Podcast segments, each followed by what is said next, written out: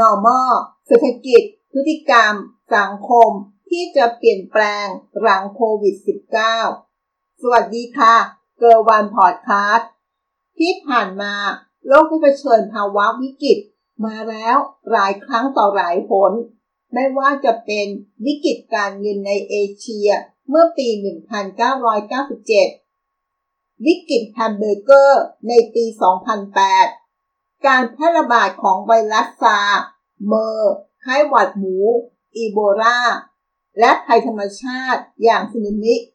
ซึ่งเหล่านี้ได้สร้างผลกระทบในวงกว้าง จะเห็นว่าประเทศไทยมีวิกฤตต่างๆ ที่เราผ่านมามากมาย แต่ตอนนี้เรามาเจอวิกฤตโควิด -19 เป็นวิกฤตที่อาจจะแตกต่างกับวิกฤตที่ผ่านมา ความรุนแรง หรือสิ่งที่เกิดขึ้น มันกระทบกับคนในวงกว้าง เพราะมันเป็นโรคอุบัติใหม่ที่มีผลทางด้านสุขอนามัยของมนุษย์ สังคม และสภาพเศรษฐกิจ มันกระทบไปในวงกว้าง อย่างเห็นได้ชัดทีเดียว การแพร่ระบาดของโควิด -19 เกิดขึ้นได้ง่ายและรวดเร็วทำให้คนส่วนใหญ่เกิดความกลัว ความวิตกกังวลนำมาสู่การป้องกันสุขภาพอนามัย และก่อที่เกิดการทำงานในรูปแบบที่เราเรียกว่า work from home รวมถึงธุรกิจต่างๆ ที่มีการปรับบริการรับความต้องการกำลังจะเข้ามาเปลี่ยนแปลงอนาคต และอาจเกิดเป็นคำที่ว่า new normal โลกใหม่ใบเดิม ที่เปลี่ยนวิถีชีวิตการทำงานธุรกิจต่างๆ ก็จะมีการปรับตัวไปอย่างรวดเร็วทีเดียว แต่คำคำนี้ new normal ถูกใช้ครั้งแรกโดยบิล กรอสผู้ก่อตั้งบริษัทบริหารสินทรัพย์ชาวอเมริกัน โดยตอนนั้นเนี่ยเขาใช้สำหรับการอธิบาย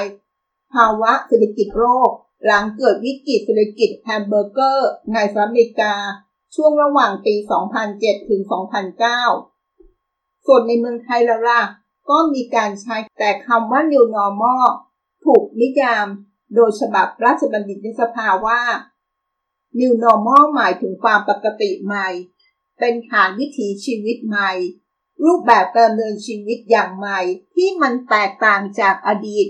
ไปสู่วิถีใหม่ ภายใต้หลักมาตรฐานใหม่ที่ไม่คุ้นเคย รูปแบบใหม่ที่ไม่ค่อยคุ้นเคย เช่นการใส่หน้ากากอนามัย การล้างมือบ่อยๆ การระวังเรื่องการรับประทานอาหาร เพียงลำพัง หรือแยกชาม แยกจาน ใช้ช้อนของใครของมัน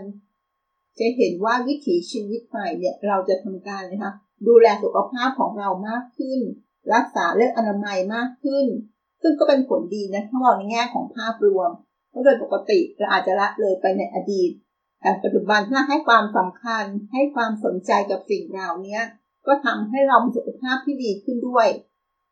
ถ้าสิ่งที่น่าจับตา หลังการจบลงของวิกฤตการโควิด -19 เครดิตมาจากเว็บเทเลบายถ้าสิ่งนี้มีอะไรบ้าง 1. รูปแบบภูมิรัฐศาสตร์ ที่มีประเทศจีนเป็นศูนย์กลาง จะเด่นชัดมากขึ้น วิกฤตโควิด -19 ที่มันเกิดขึ้นในขณะนี้ จีนเป็นประเทศแรกที่รับผลกระทบภาคการผลิตของจีนที่หยุดชะงัก ส่งผลกระทบต่อห่วงโซ่มูลค่าของโลก และทุกมีภาคทั่วโลก ทั้งผู้ผลิตต้นน้ำ ผู้ผลิตกลางน้ำ และผู้ผลิตปลายน้ำจนกระทบมาถึงผู้บริโภคปลายทาง แต่จีนสามารถเข้าสู่ระยะฟื้นฟูได้รวดเร็วด้วยมาตรการต่อสู้กับการแพร่ระบาดของโรคไวรัสที่เข้มงวดและมีประสิทธิภาพ ประกอบกับจีนเองมีขนาดเศรษฐกิจที่ใหญ่เพียงพอ เราจะเห็นได้ว่าประชาชนของคนจีนเนี่ยมีจำนวนมากมากเลย มีจำนวนจำนวนเยอะมาก ซึ่งเราสามารถที่จะขายในประเทศเองก็ได้ ไม่ต้องไปส่งออกนอกประเทศ ก็น่าจะเพียงพอกับการสร้างเศรษฐกิจในประเทศได้ และจะเห็นว่าการสร้างแรงกระตุ้นทางเศรษฐกิจและการบริโภคภายในประเทศเนี่ย มันจึงทำได้ง่าย เพราะเขามีประชากรเยอะมากๆ ไม่ต้องพึ่งพิงเศรษฐกิจจากภายนอกประเทศเลย และในขณะที่จีนกำลังจะฟื้นตัวอย่างรวดเร็ว หลายประเทศกำลังต่อสู้กับการแพร่ระบาด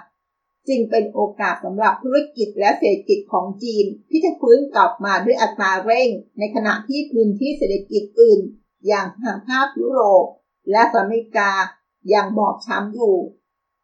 สิ่งที่สองสังคมเริ่มคุ้นชินกับเทคโนโลยีดิจิตอลเราคงปฏิเสธไม่ได้ว่า ที่ผ่านมาการเข้าถึงและการเรียนรู้เทคโนโลยีดิจิตอลแพร่หลายเฉพาะบางกลุ่ม เท่านั้นวิกฤตโควิด -19 ที่เกิดขึ้นทำให้ผู้คนต้องดำรงชีวิตแบบเว้นระยะจากสังคม จึงเปิดรับเทคโนโลยีดิจิตอลที่จะมาช่วยให้สามารถเชื่อมต่อกับโลกภายนอกมากขึ้น แม้จะต้องมีการปรับตัวในการใช้ เช่นการเติบโตของการใช้งานระบบ การประชุมแบบออนไลน์ การใช้เงินดิจิตอล การดูหนังออนไลน์ สิ่งเหล่านี้ช่วยให้เรามีความคุ้นชิน และเปิดรับเทคโนโลยีดิจิตอลมากขึ้น และนำไปสู่การเปลี่ยนพฤติกรรมที่ทำให้เราก้าวเข้าสู่สังคมดิจิตอลเร็วกว่าที่เราคาดการณ์ไว้ ยกตัวอย่างเช่น การเรียนการสอนที่เป็นแบบ e-learning การเรียนแบบ e-learning เนี่ยมันไม่ใช่เพิ่งเกิดขึ้นในปีนี้ในช่วงวิกฤตโควิด -19 e-learning เนี่ยมันเกิดมานานแล้ว น่าจะเกิดเกิน 5 ปีแล้วที่ซ้ำไปแต่สังเกตดูว่า e-learning เนี่ยมันเกิดในทั่วโลกก่อน เกิดในต่างประเทศก่อนแล้วขึ้นมาในประเทศไทยเรา แต่ไม่ว่าจะเป็นในต่างประเทศหรือในประเทศไทยเราเองเนี่ยคนที่จะเข้ามาเรียน e-learning เนี่ยมันก็จะเป็นแค่คนส่วนหนึ่งรวมทั้งบุคลากรทางด้านผู้สอนเนี่ยที่จะเข้ามา ใช้งานตรงนี้ก็จะมีแค่ส่วนหนึ่งต้องถือว่าเป็นส่วนที่น้อยมากเลย แต่ถ้าเรามาดูกันนี้สังเกตว่าเมื่อเกิดวิกฤตโควิด -19 ขึ้นมาเนี่ย มหาลัยโรงเรียนต่างๆ เนี่ย ถูกให้หยุดชั่วคราวทำให้ไม่สามารถจะเรียนการสอนได้ดังนั้นเขาจะแก้ปัญหายังไง ให้การเรียนการสอนเนี่ยดำเนินต่อไปได้จะเห็นว่าสิ่งที่มันกระทบอันดับแรกเลยคือกระทบกับอาจารย์ผู้สอน เพราะอาจารย์ผู้สอนละบางท่านเนี่ย ที่ไม่คุ้นชินกับเทคโนโลยี ไม่เคยใช้การเรียนการสอนแบบ e-learning มาก่อน แล้วพยายามหลีกตั้งแต่ตอนแรกๆ แต่ตอนนี้มันหลีกหนีไม่ได้และถูกบังคับด้วยสิ่งแวดล้อมหรือวิกฤตโควิด -19 ด้วยเหตุการณ์นี้ทำให้อาจารย์หลายท่านต้องปรับตัวมาใช้เทคโนโลยีมากขึ้น ส่วนผู้เรียนเองเนี่ยก็จะเป็นวัยรุ่น เป็นเด็กๆ การปรับตัวเข้าสู่เรื่องของเทคโนโลยีเนี่ยน่าจะง่ายขึ้นกับผู้ใหญ่ก็จะเห็นว่าการเกิดวิกฤตตรงนี้มันทำให้ เกิดการบังคับ ให้ต้องทำให้ต้องเรียนรู้ดังนั้นคนกลุ่มหนึ่งที่ไม่เคยเข้าสู่เทคโนโลยีดิจิตอลเลยเนี่ยก็จะถูกบังคับโดยไกลๆและน่าจะเป็นการสร้างความคุ้นชินทำให้เขาได้เรียนรู้เทคโนโลยี และอาจจะเห็นข้อดีของการเรียนรู้ผ่านลักษณะของการแอคทีฟออนไลน์ เป็นการเรียนการสอนที่อาจจะต้องปรับสภาพนิดนึงแต่ถามจริงๆว่าคนเรียนคนสอนชอบไหมจริงๆแล้วมันก็คงจะเป็นเรื่องยาก เพราะการเรียนการสอนในห้องเรียนเนี่ยการอธิบายการชี้แจง การปฏิสัมพันธ์เนี่ยมันจะเห็นได้ชัดเจนกว่า สิ่งที่สามทิศทางอุตสาหกรรมกับการพึ่งพาตัวเอง ในหลายประเทศสัดส่วนการพึ่งพิงอุตสาหกรรมบริการเทียบกับอุตสาหกรรมการผลิต ซึ่งมีการเติบโตอย่างต่อเนื่อง ในประเทศไทยเองเนี่ยอุตสาหกรรมท่องเที่ยวและบริการ เป็นอุตสาหกรรมใหญ่ที่สร้างรายได้ และการจ้างงานหลักของประเทศทีเดียว พอเราเกิดวิกฤตโควิด -19 ขึ้นมาเนี่ยทำให้หลายประเทศเนี่ยปิดพรมแดนปิดประเทศ ผู้คนเริ่มใช้ชีวิตแบบเว้นระยะจากสังคม เกิดการดำรงชีวิตแบบไม่พึ่งพาระบบ มันจึงส่งผลกระทบต่ออุตสาหกรรมบริการไม่ว่าจะเป็นธุรกิจการเดินทาง ธุรกิจการท่องเที่ยว ธุรกิจการค้าส่ง ธุรกิจการค้าปลีก ธุรกิจบันเทิง ธุรกิจร้านอาหารและร้านค้า นี่เป็นอุตสาหกรรมที่รับผลกระทบน้อย จะเป็นกลุ่มพวกบริการ พวกแพลตฟอร์มดิจิตอลและบริการที่มีมูลค่าสูง รวมทั้งผู้อุตสาหกรรมการผลิตบางประเภทสะท้อนให้เห็นถึงปัญหาของความสามารถในการพึ่งพาตัวเอง ที่มันเชื่อมโยงกับทิศทางการขับเคลื่อนอุตสาหกรรมของประเทศก็จะเห็นได้ว่าตอนนี้ การเชื่อมต่อไปยังโลกเนี้ย เมื่อก่อนเราจะบอกว่าง่าย เราสามารถจะไปไหนก็ได้โดยที่เราไม่ต้องเดินทาง เราสามารถที่จะรู้ข่าวสารในประเทศต่างๆได้อย่างรวดเร็วเพียงแค่ไม่กี่นาที ซึ่งมันก็ถือว่าเป็นข้อดีนะของการเชื่อมต่อโลกภายนอกลักษณะแบบเนี้ยนั้นต่อไปเนี่ยอุตสาหกรรมของเราเนี่ยคงจะเปลี่ยนทิศทางนะคงจะไม่ใช่เป็นการพึ่งพิงด้านนี้อย่างเดียวอาจจะต้องพยายามพึ่งพาตัวเองให้มากขึ้น สิ่งที่สี่ธุรกิจสตาร์ทอัพจะเป็นเรื่องที่ยากขึ้น